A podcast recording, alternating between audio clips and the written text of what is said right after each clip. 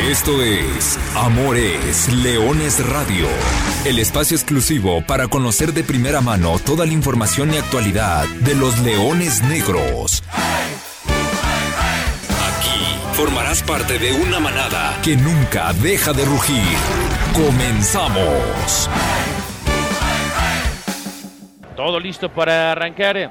Y llega el silbatazo que nos dice que explote el Jalisco y nos vamos con los primeros 45 minutos a través del líder mundial, a través de ESPN, jornada 17, la última de la temporada regular.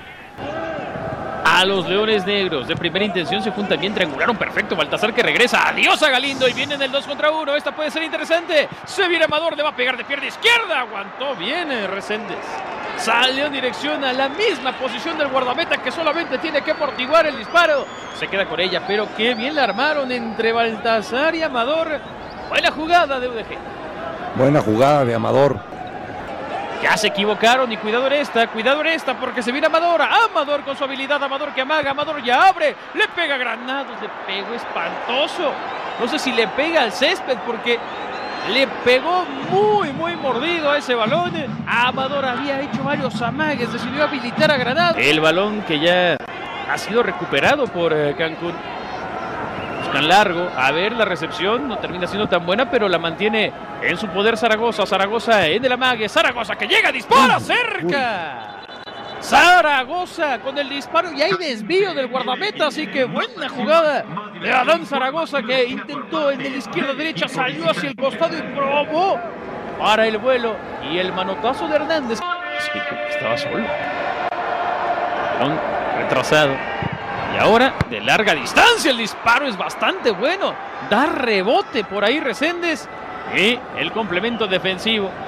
De pierna derecha viene Uscanga. Palo y afuera. Palo y afuera. Por Amador tiene las dos opciones, panameño y colombiano en el área. Levantan la pelota, llegó el remate, no queda suelta el balón todavía. Opción por el disparo, Rentería no puede. Y tampoco la pudo encontrar Villalobos.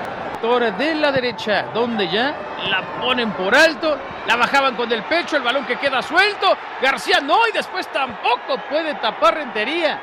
El despeje parece una de más. Es último recorte.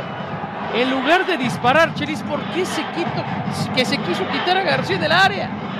Delgadillo que aguanta, Delgadillo que protege la pelota, le van a salir dos y ya le robaron para mandar a velocidad y hacia el frente. Amador va a llegar a esta pelota, a ver si genera algo. Amador enfrentando la marca, Amador que va hacia el centro, tocó en eh, la frontal el disparo de pierna derecha, poste y afuera palo y afuera.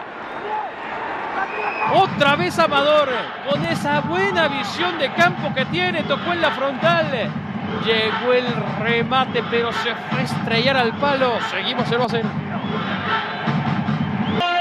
La pelota vendrá al aire. Ya vuela y ya viaja el balón. ¿Quién remata? ¿Quién rechaza? Llegó el remate.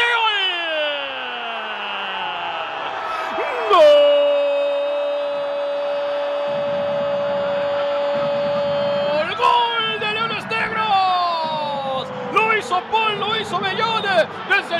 La pelota que voló y que viajó. Nadie rechazó. Bellón remató. Lo va a ganar Leones Negros de último minuto. Sí, lo, buscó. Un central tiene un buen juego aéreo estos Leones y con un jugador menos que posiblemente pudo haber estado en el área. La salida de Estrada y la no entrada del otro jugador que tuvo que sustituirlo. Al final de cuentas, mejor vemos el vaso medio lleno, muy buen remate de Bellón. Bueno, pues ahí está el rebote de Bellón. Y el 1-0 para la UDG, que va a llegar a 33 puntos, se quedará a uno de Alebrijes. El segundo lugar, les decíamos, ya estaba en la bolsa. Queremos verte la cima y la copa levantar.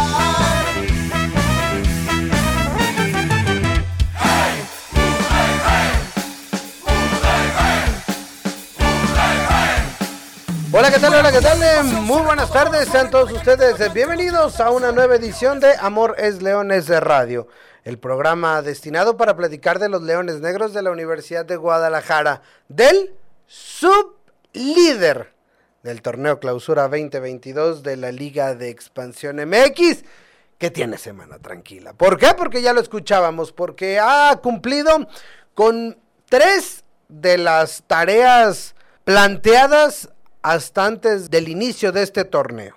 El primero, que era un objetivo de la temporada desde que arrancó el año futbolístico, Leones Negros necesitaban recuperar el protagonismo, volver a ser un equipo contendiente, volver a ser un equipo de respeto en esta categoría.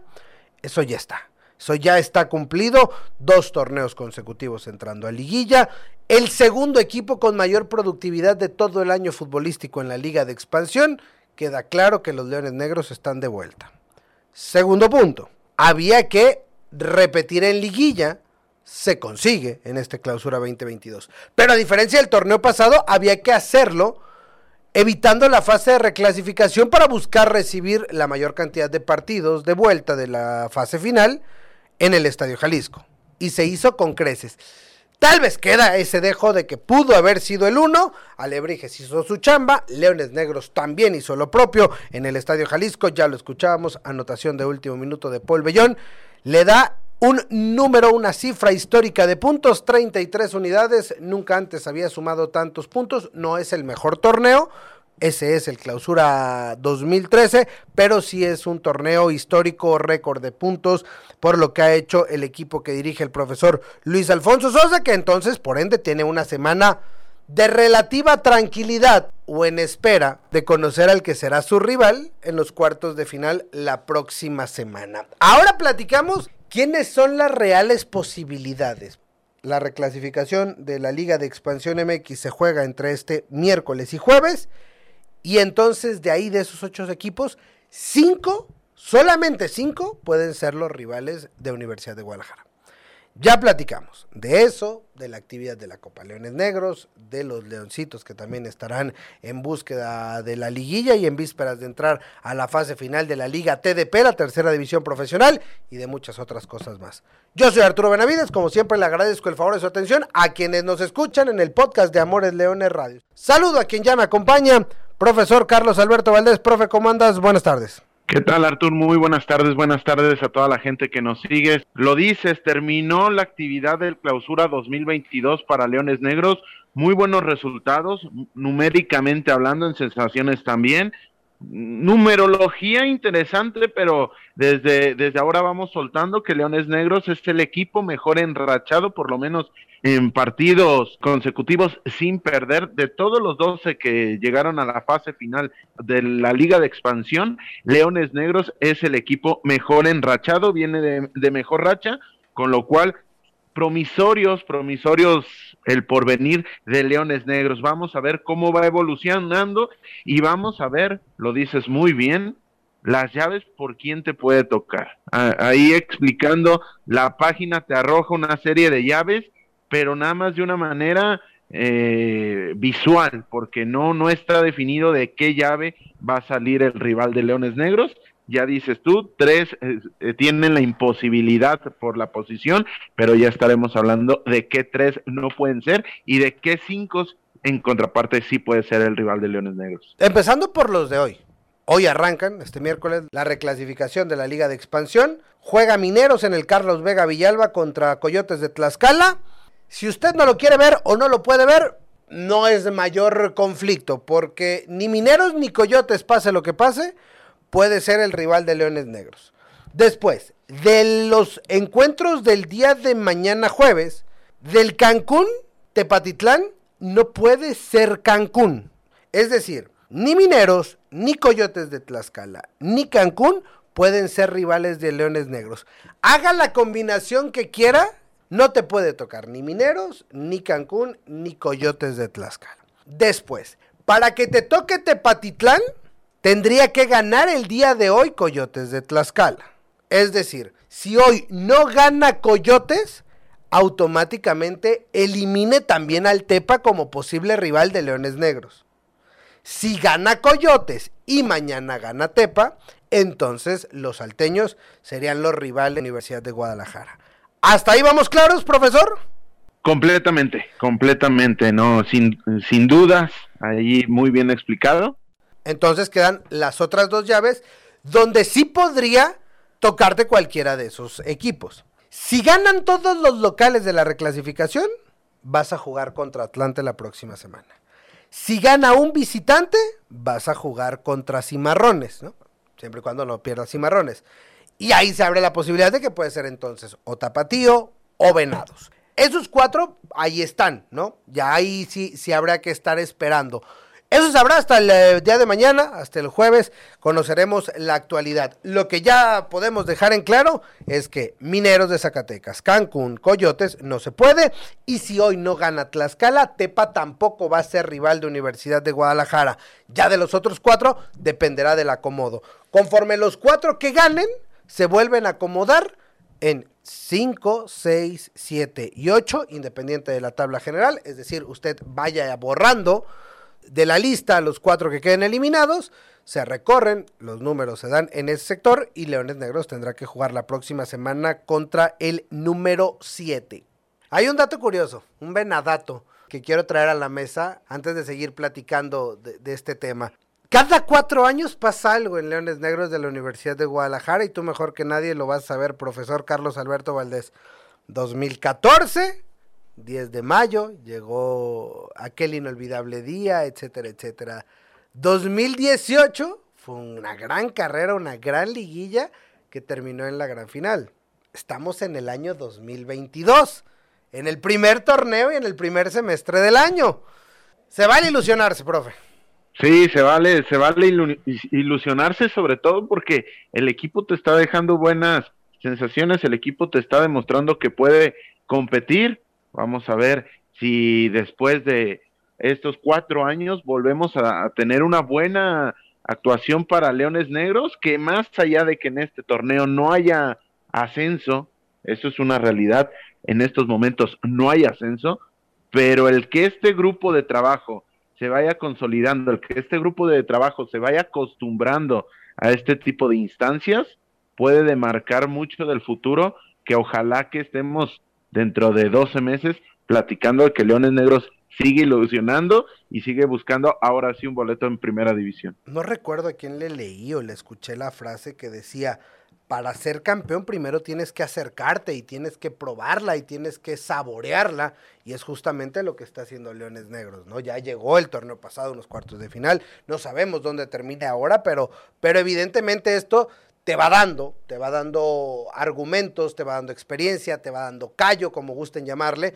y, es lo que Leones Negros ha hecho. Y hablando justamente del momento de los siete partidos eh, sin perder, como ha cerrado el equipo de la Universidad de Guadalajara, y de lo que fue el miércoles pasado en la cancha del Estadio Jalisco, esa victoria de último minuto ante Cancún, en un partido, sobre todo un primer tiempo, y hay que dividirlo como tal, un primer tiempo rozando en lo espectacular, no en la perfección porque faltó el gol, pero no sé si salvo el partido de Tepa, que también fue un muy buen primer tiempo, o, la visita a, Coyotes de Tlaxcala, me parece que fueron, que fue un primer tiempo, repito, prácticamente redondo porque faltó el gol. Sí, concuerdo con esa lectura, Leones Negros, bastante solvente buscando opciones y, este comentario en un servidor es bastante reiterativo. Este juego se trata de opciones, este juego se trata de cómo generas las oportunidades. Y Leones Negros lo hizo por un costado, lo hizo por el otro, lo hizo de larga distancia, lo hizo con remates dentro del área, sin embargo se te terminó negando esos primeros 45 minutos en los cuales fuiste no solo mejor, sino muy superior ante un Cancún que venía, no venía clasificado, no venía ya eliminado, como el caso de los cinco que se quedaron afuera. Un Cancún que venía obligado a buscar la victoria al Estadio Jalisco. Entonces, eso, dentro de esos 45 minutos, roza mi optimismo por este equipo porque te demostró ya contra Tapatío que puede tener lapsos muy, muy interesantes, pero concuerdo que estos 45 minutos, por lo menos, no les podemos hablar que fueron redondos,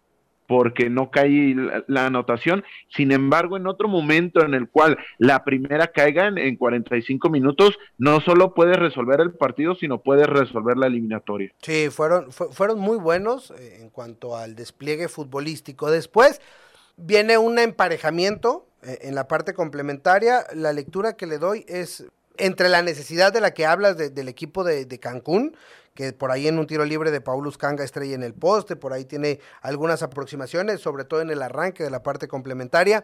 Viene la preocupación, si lo podemos decir de alguna manera, o, que deja ese dejo en algún momento porque Marco Granados abandona el terreno de juego, Marco Granados no termina por estar al 100, es la realidad, es decir, pero tiene ahora una semana, prácticamente 10 días para, para volver a recuperarse. El ritmo de partido es, es, es innegable que, le hace falta a la Pantera, al centro delantero de los Leones Negros. Esperemos que, lo pueda ir retomando, que esta semana le pueda ayudar para sentirse cómodo y, tener a un Marco Granados en el nivel que lo conocemos para, para la liguilla. Después vienen dos modificaciones muy, muy, muy inteligentes. Es decir, esto te demuestra que el cuerpo técnico y que todo el entorno está metidísimo con lo que está sucediendo y con la actualidad del equipo, porque hacen eh, las modificaciones y salen Rodrigo Godínez y Romario Hernández. Y todo mundo pudiera decir, ¿y por qué sacas a tus dos elementos constantes? Bueno, los dos jugadores llegaban a este partido con cuatro tarjetas de amonestación. Es decir, haber recibido una, una amarilla durante el encuentro ante Cancún te hubiera imposibilitado de contar con alguno de los dos, o incluso de los dos, en el partido de ida de los cuartos de final. Entonces, opta el profesor Luis Alfonso Sosa por, por guardar también esta parte, me parece, quiero, que, creo, quiero creer que esa es la lectura que hay que darle a esas últimas dos modificaciones. Y después entiendes que el partido está cerrado, que ya no, ya no aspiraba Universidad de Guadalajara al, al primer lugar general, que el empate incluso te garantizaba ser el segundo lugar, pero no quedó ahí. El equipo fue, el equipo lo buscó y el equipo de último minuto en un cabezazo de Paul Bellón se trajo los tres puntos, que además eso te cambia totalmente la sensación y la percepción, porque ahora me parece cambió un poquito. El Leones Negros fue muy malo como local, al Leones Negros fue un buen local, un extraordinario visitante y llega en un tremendo momento a la liguilla. Tan es así que Leones Negros, si solamente partiéramos en dos el torneo, Leones Negros visita el local, Leones Negros hubiese clasificado al repechaje. Lugar 11 sería únicamente con el que había sido tu estigma, con el que se había hablado que estabas por la calle de la amargura, te alcanzaría a meterte y no de 12, sino de 11 dentro del repechaje. Pero volviendo al partido, le doy tremenda eh, la misma lectura porque es tremendo lo del cuerpo técnico. No es para admirarse porque en el banco tienes a un tipo que ha ascendido tres veces, ha campeonado en cuatro ocasiones en esta segunda división de México, eh, a uno de los preparadores físicos o quizá el preparador físico más laureado en los últimos años en el fútbol mexicano. Y además tienes a un a un asistente como eh, la pájara Chávez que para mí tiene el tercer o cuarto logro más grande del fútbol mexicano. Ese tercer lugar en el, Mundial Sub-20 ha quedado olvidado ha quedado relegado, pero para mí es un mérito tremendo y eso te habla de que ya son tipos que se las, si no se las saben de todas, todas, por lo menos ya han enfrentado gran cantidad de escenarios y bajo esos escenarios ya tienen la calma para tomar la mejor decisión, no para el partido, sino para el contexto, para el momento y para el torneo. Muchas veces queremos, y leo en redes sociales, que este equipo ratonero, que este equipo ya no, ya no lucha, ya no le mete la garra. Creo que el fútbol es de ganar o perder. Y en la medida de que tú te acerques más a ganar porque cerrar el partido y decir, este momento, este partido no lo voy a perder, el empate te deja mucho más cercano a la victoria y un balón parado te termina definiendo y termina celebrando y cerrando con broche de oro lo que ha sido un clausura 2022 espectacular para Leones Negros. Pues espectacular que lo cierra con ese gol, con ese broche de oro y con esa victoria. Un cierre con garra el que tuvieron los Leones Negros que están listos para encarar la liguilla. Panorama, profesor, para lo que viene, y eso es la reclasificación. Simplemente recordando, recordando los horarios, la reclasificación se juega el día de hoy, Mineros contra Tlaxcala, 5 de la tarde, jueves 21 de abril, Atlante contra Venados en la Ciudad de México a las 5 de la tarde. Cancún contra Alteños de Tepatitlán allá en el Caribe mexicano a las 7 con 10 minutos. Cimarrones recibe al Tapatío a las 9 con 10 de la noche, hora del centro, en el héroe de Nacosari de Hermosillo, Sonora.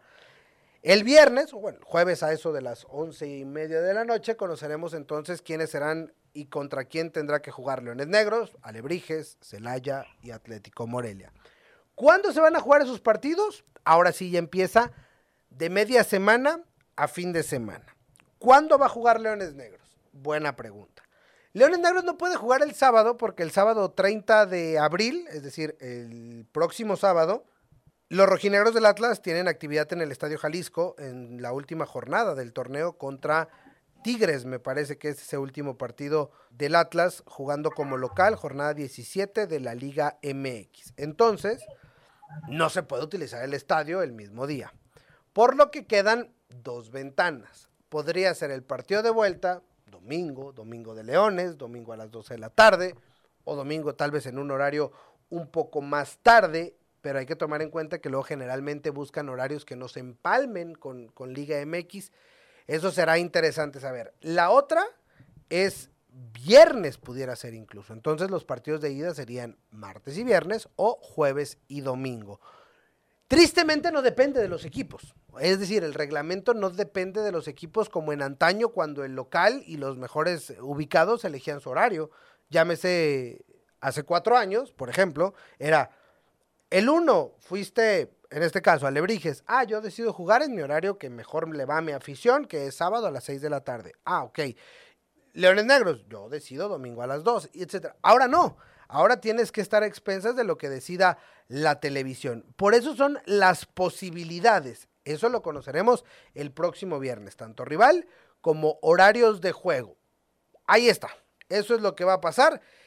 Ya la próxima semana seguramente estaremos aquí platicando de todo lo que es la previa o probablemente el resultado del partido de ida, la previa para la vuelta, la serie de cuartos de final de Leones Negros enfrentando a... ¿A quién te gusta, profesor? Vamos a ver, porque las llaves están muy cerradas. Vemos cierres como el de Cimarrones de la mano de Raí Villa, también Tepa con Angulos, hablando de de individualidades interesantes, ni qué decir Atlante, Atlante me parece quizá uno de los planteles más completos de esta liga de expansión, Tapatío una completa incógnita, así como es una mar de posibilidades, los cinco rivales que te pueden tocar, los mil horarios en los cuales te pueden poner, Tapatío yo creo que tiene todavía más posibilidades de saber realmente qué cara del conjunto rojiblanco vamos vamos a enfrentar o se puede llegar a enfrentar. Entonces, cuatro llaves cerradas, de las cuales en tres de ellas tienes que poner atención, quizá la de esas últimas tres, lo mencionabas, la de Tepa eh, suena un poco más complicada y depende del partido de hoy, pero eh, el que vaya a ser de los que se vislumbra mucho más, la realidad que, que hay dos equipos más fuertes que los otros dos, que sería Atlanta y Cimarrones, mucho más solventes que lo de Mérida, que ojo, te vino y te ganó aquí en el, en el Estadio Jalisco, ha sido tu última derrota y, y Tapatío que lo enfrentaste la semana anterior, hace 10 días, y no fuiste capaz de ganarle. Entonces, vamos a ver, habrá que esperar. Ahí están las posibilidades. Pero bueno, hay que cerrar el libro de la especulación, a esperar simplemente. El equipo de la Universidad de Guadalajara trabaja durante esta semana, no ha cesado, tendrá una especie de interescuadras el día de mañana entre los mismos jugadores para tratar de mantener el ritmo en una realidad de partido en la cancha del Estadio Jalisco y entonces sí, ya conociendo al rival, preparar lo que será el partido de ida y vuelta, rival y fechas, por supuesto. Ahora hay que platicar también de las fuerzas básicas, profesor, y de los Leoncitos Negros que ya están clasificados a la liguilla, nuevamente a la liguilla de la Liga TDP, la tercera división profesional. Estarán compitiendo en eh, la ronda de octavos de final de la liguilla sin ascenso o liguilla de filiales en, esta liga TDP. Antes, el próximo sábado, tendrán que culminar la fase regular recibiendo en el club La Primavera a catedráticos de Etzatlán. Sí, vienen de ganar cinco goles por cero ante River Plate muy buen resultado para la oncena melenuda que llegó a 35 puntos, que es cuarto lugar de su grupo y va a cerrar contra Catedráticos, que es tercero. Entonces es un duelo muy interesante porque va a tener la competición plena de, un partido de liguilla. Catedráticos ya clasificado a su liguilla, Leones Negros lo mismo, con lo cual se antoja muy interesante una liguilla en la cual Leones Negros normalmente es un animador interesante. Recuerdo una eliminatoria ante Pumas que fue en las instalaciones de la Federación Mexicana de Fútbol ahí en Toluca, una eliminatoria larguísima, pero es un poco para ejemplificar lo protagonistas que pueden ser estos Leones Negros comandados por el profesor Rico. Raúl Rico es el que dirige los destinos de estos leoncitos negros. Y simplemente antes de, cerrar y de despedirnos, hay que platicar de la séptima Copa Esporelli Leones Negros que se está disputando durante esta semana en las instalaciones del Club La Primavera. No sé si tuvieron la oportunidad de ver la inauguración, al menos las imágenes, los detalles. Es espectacular este torneo. Es un torneo infantil y juvenil, un torneo que ha regresado después de dos años de ausencia por la pandemia y hoy se vuelve a jugar, volvemos a rugir, vuelve a rodar el balón y es increíble ver la cantidad de los chiquitines, niños, eh, chavitos con, todos esos sueños jugando y sobre todo son muchas filiales de Leones Negros que se ha convertido además esta copa en, un buen semillero para el equipo de la Universidad de Guadalajara, varios jugadores, nombres como Kevin Sandoval, como Beline Toledo, como Nacho Reyes, eh, que ya debutaron en el primer equipo, que son eh, piezas claves eh, recurrentes en el equipo de Liga Premier de los Leones Negros, pues surgieron de, de torneos como este, tal vez no tienen la el foco ¿no? que deberían porque no dejan de ser torneos así de una semana, pero es una es una fiesta la que se vive en el club La Primavera. Sí, completamente. Y me quedo con en la inauguración lo que mencionó el profesor Sosa de la importancia de jugar porque donde quiera que juegues hay ojos. Y en este tipo de torneos se multiplica mucho más. Es un torneo express, un torneo en el cual vienen equipos de fuera de la ciudad, inclusive de fuera del estado, que también hay que remarcar, masculino y femenino. Además de que, eh, si no mal estoy, también se inauguró la categoría Down, entonces es inclusivo en su máxima expresión. Este torneo muy interesante que, que termina llegando a los extractos más dispersos de la sociedad, desde el equipo filial de Leones Negros estructurado hasta el equipo que se armó al vapor y termina participando, todos ellos tienen cabida en este tipo de, de competiciones y una fiesta y una tremenda oportunidad para los juveniles de mostrarse porque la importancia que radica que este torneo se, se lleve a cabo en las instalaciones de la primavera. Ahí tienes el contacto con los jugadores del primer equipo, ahí tienes el contacto con los jugadores de Liga Premier, tienes la, la posibilidad de quedarte a ver el, el, entrenamiento, ver de qué se trata el gran mundo de la Liga de Expansión, del fútbol profesional y en contraparte también los jugadores profesionales y siempre, siempre que tienen la oportunidad de mencionarlo, con alguno de ellos, eh, valoran bastante esta posibilidad de remembrar lo que han vivido desde niños. Sí, y además el mensaje también de presidente del Patronato Leones Negros, del mismo padrino de esta copa que es de Luis Alfonso Sosa, persigan su sueño, luchen por su sueño. Y ese mensaje creo que permeó bastante bien, una inauguración sentida y bueno, ya los, los partidos a tope, ahí en copa.leonesnegrosudg.mx, ahí pueden consultar en la misma página, en el sitio oficial, en las redes sociales, para ver el, tamaño, ¿eh? nada más de, de lo que se confluye esta semana en el Club La Primavera, cerca de 1.600, 2.000 niños están participando, niños y jóvenes, además de las familias, sí, una fiesta. Bueno, no estamos aquí para presumir, profe, pero tú incluso fuiste parte de uno de esos equipos, ¿no? Tus inicios en el mundo de la dirección técnica estuvo ahí.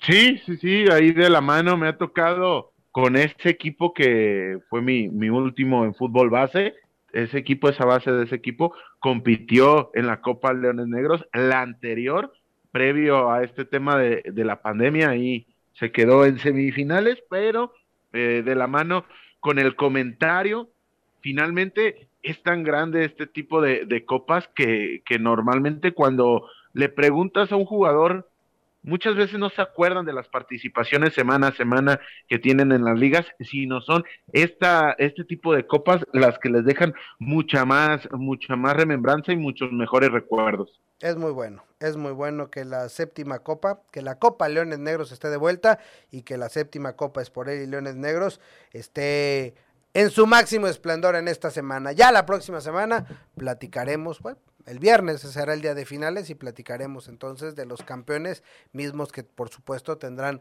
su reconocimiento. Noticia de última hora, antes de despedir, llegó esta información que, que me sorprende hace unos minutos. Eh, Orlegui Sports informa que ha decidido suspender su participación en la Liga de Expansión con el TM Fútbol Club. Habla de que después de seis años no se pudo, bueno, dice, fallamos, debemos reconocer que fallamos y tampoco logramos contagiar a la comunidad local, empresarial, para sumarse y recorrer juntos este camino. Además, detectaron que en el estadio Tamaulipas tiene daños estructurales que ponen en peligro la integridad de la afición, jugadores que los edificios ya no los pudieron utilizar, a pesar de que fueron campeones del Guardianes 2020, subcampeones del último Apertura 2021 y otras tantas cosas, pues ahora resulta que los que, tengo que decirlo así, los que quitaron el ascenso, ahora se van de la Liga de Expansión. Los que votaron porque se quitara el ascenso, desde esa premisa no me sorprende. En lo absoluto, se jugó con las ilusiones de nueva cuenta de la afición del sur de Tamaulipas, agarran sus cosas, se termina el equipo, se termina por completo la institución. Y a otra cosa mariposa se dijera por las calles, lamentable, y son este tipo de equipos los que terminan dándole muy, muy, muy mala espina a la afición y por la cual se termina por no, no eh, creer con, del todo en este tipo de instancias. Y se repite la historia. Hay proyectos pocos que le van a dar en la torre a lo demás. Hoy se va a hablar de que es que ven, la Jaiba no pudo, es que en Tampico no se pudo establecer el fútbol. Por eso toda la expansión y ninguno se merece estar en primera división. Increíble, increíble. Y a ver qué pasa con Juárez cuando tenga que pagar otra vez multa, porque cuando pagó multa Veracruz se fue, porque cuando pagó uh, multa Jaguares se fue, porque cuando pagó Lobos, multa se, se fue. O sea, lo vuelvo a repetir, lo que dijimos desde hace dos años. El problema siempre estuvo que arriba no permitieron que hubiera ese sube y baja tan natural y tan necesario para la salud financiera y la salud deportiva de un fútbol como el mexicano. A ver qué pasa. Híjole, muy preocupante esta situación. Profesor Carlos Alberto Valdés, se nos acabó el tiempo, gracias. Muchas gracias, nos escuchamos la próxima semana. Por lo pronto, nosotros despedimos. En espera de lo que venga la próxima semana, hablaremos ya de cuartos de final. Hoy decimos que los Leones Negros, como sublíderes, cumplieron en la fase regular del Clausura 2022. Yo soy Arturo Benavides y a nombre de todos los que hacemos Amores Leones, Radio le agradezco y simplemente le recuerdo que goles son amores y amor es leones. Gracias, buenas tardes, buen provecho y sí, señor, arriba los Leones Negros. Hasta aquí llegamos. Gracias por ser parte de esta manada que nunca deja de rugir. Los esperamos el próximo miércoles en Amores Leones Radio.